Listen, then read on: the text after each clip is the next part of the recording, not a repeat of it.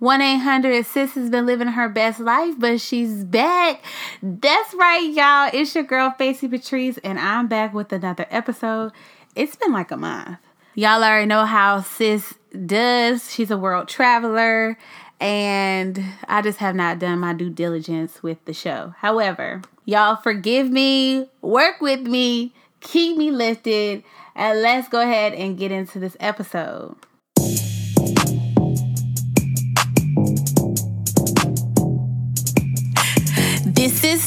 Place to wear your crown. Come on, y'all, let's turn up the sound. Uh, if it's slide and put it on back, yeah, that's right, put it on track. This is the crown podcast. All right, let's jump right into it with fancy thoughts.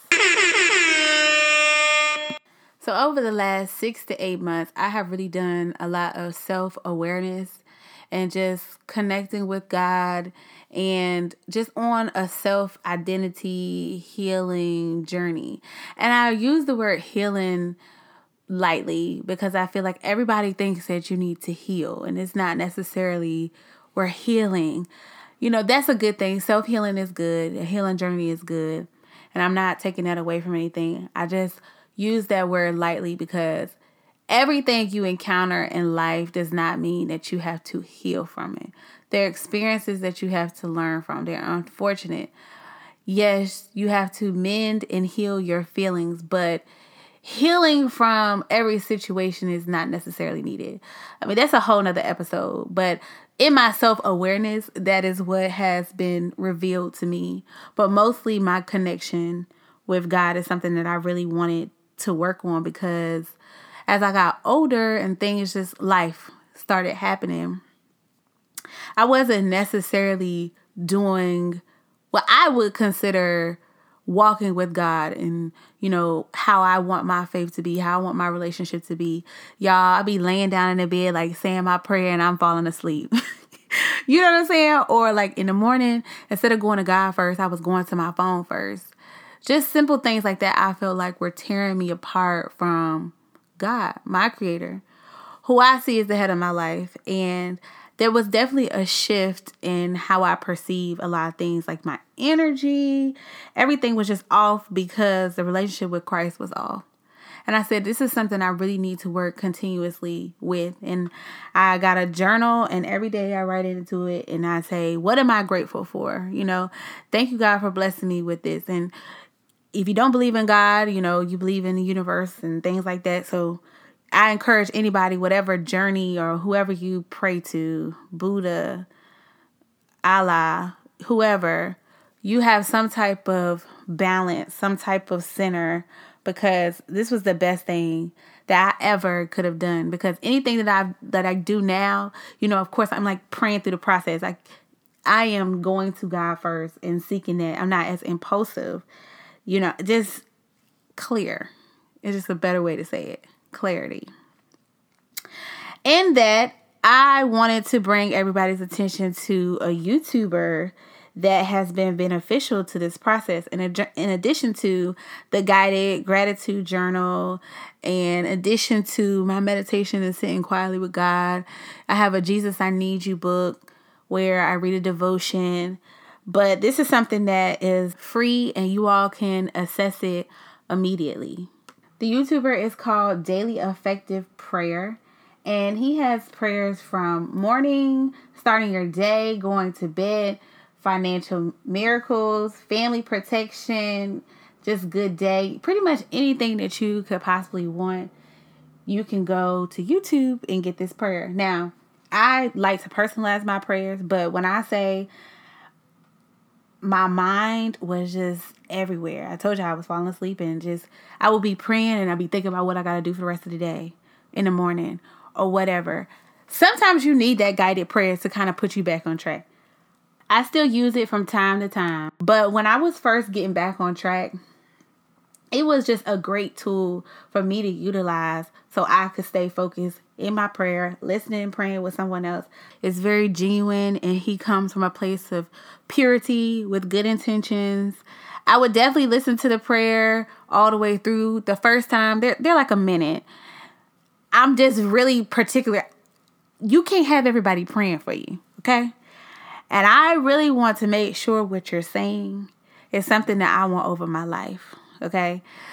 I would encourage everyone to listen to the prayer first before you pray with the individual. It's a man, I don't know his name, he doesn't say it, but the prayers are like one minute to two minutes, and they have been very beneficial to me in my journey. Royalty family. By now, everyone should have listened to the last episode where I had a group of my friends come around and talk about cheating. And we just got a male perspective on why they've cheated in the past, if they have been cheated on, their feelings. And I just really appreciate that group because they were vulnerable and just talked about different things they had experienced. And it was beautiful to see these black men who have grown up and matured and think that cheating is whack because it's whack. I shared a little bit of my story, but I want to go a little bit more in depth today about being in long term relationships, and I've never been in one where I had not been cheated on. This was a red flag to me, and I, I really noticed it about a year or two ago when I got out my last long term relationship. While I think the men that cheated on me are corny and could have just expressed or said that they were no longer interested, I also have to look at myself and say there was some fault with me. Or, you know, why did I stay so long? Why did I ignore those red flags? What is going on with you while you keep attracting this type of man into your life? And that really struck a nerve because anytime you have to evaluate yourself is difficult.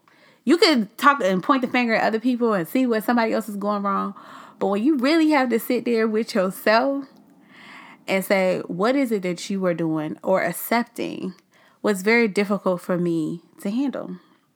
So I'm not really going to go into detail about how trifling they were, but what I am going to talk about is some of the things that I felt that I did wrong. And I hope to shed some light on toxic relationships in complicated ways.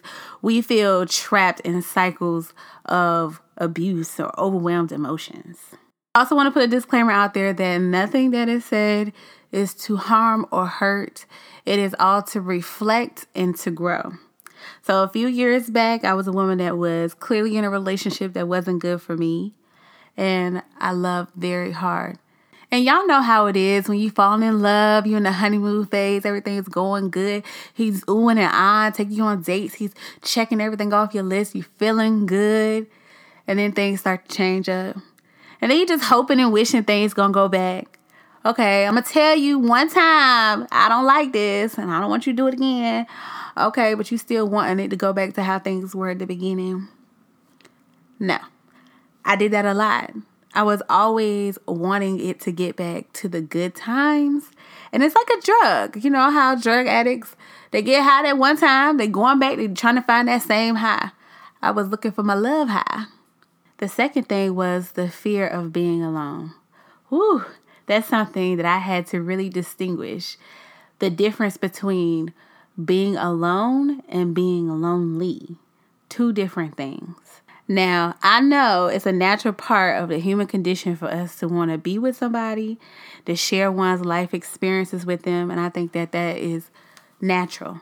And I and we do desire that, and there's nothing wrong with that. But what the issue is, settling for somebody that is not on your level is the problem. Don't settle for good enough when it comes to finding your other half. My biggest thing is respect. Protect me, I protect you. We respect each other. And if they're cheating, they're not respecting you. Now, my good sis Kristen said on the episode, she's not dating a Food Lion manager. Everybody was upset about that. But if that's something that she wants, she does not have to settle for anything less than that. And I commend her for that. Have a standard and don't settle. And it doesn't have to be on finances or what you do for work, but way he treats you, what he's saying to you, what he doing, where he work, all that. Do not settle. And I definitely had settled in the past. yep, yep. And I hope any other ones I'm talking about, I hope y'all listen to this because I settled. Another thing is gaslighting, being manipulative, you know, a toxic partner that makes you feeling unhappy, isolated, belittled. They do that because of their own insecurities, but it leaves you feeling like you're unworthy and not, and you are so worthy. And looking back, sometimes I didn't even catch it necessarily at the beginning, but the first time that you do catch it, bounce. But you know, focus on things that are really important and redirect that pain of letting it go into something that makes you feel really good about yourself. Y'all know the best revenge is your paper success. Shit. And the last thing is this trouble breaking that routine. You know, we got our routine, we do certain things with each other, we got a connection, we all in love. Trust me, you will find a connection with someone else and you will be able to establish another routine.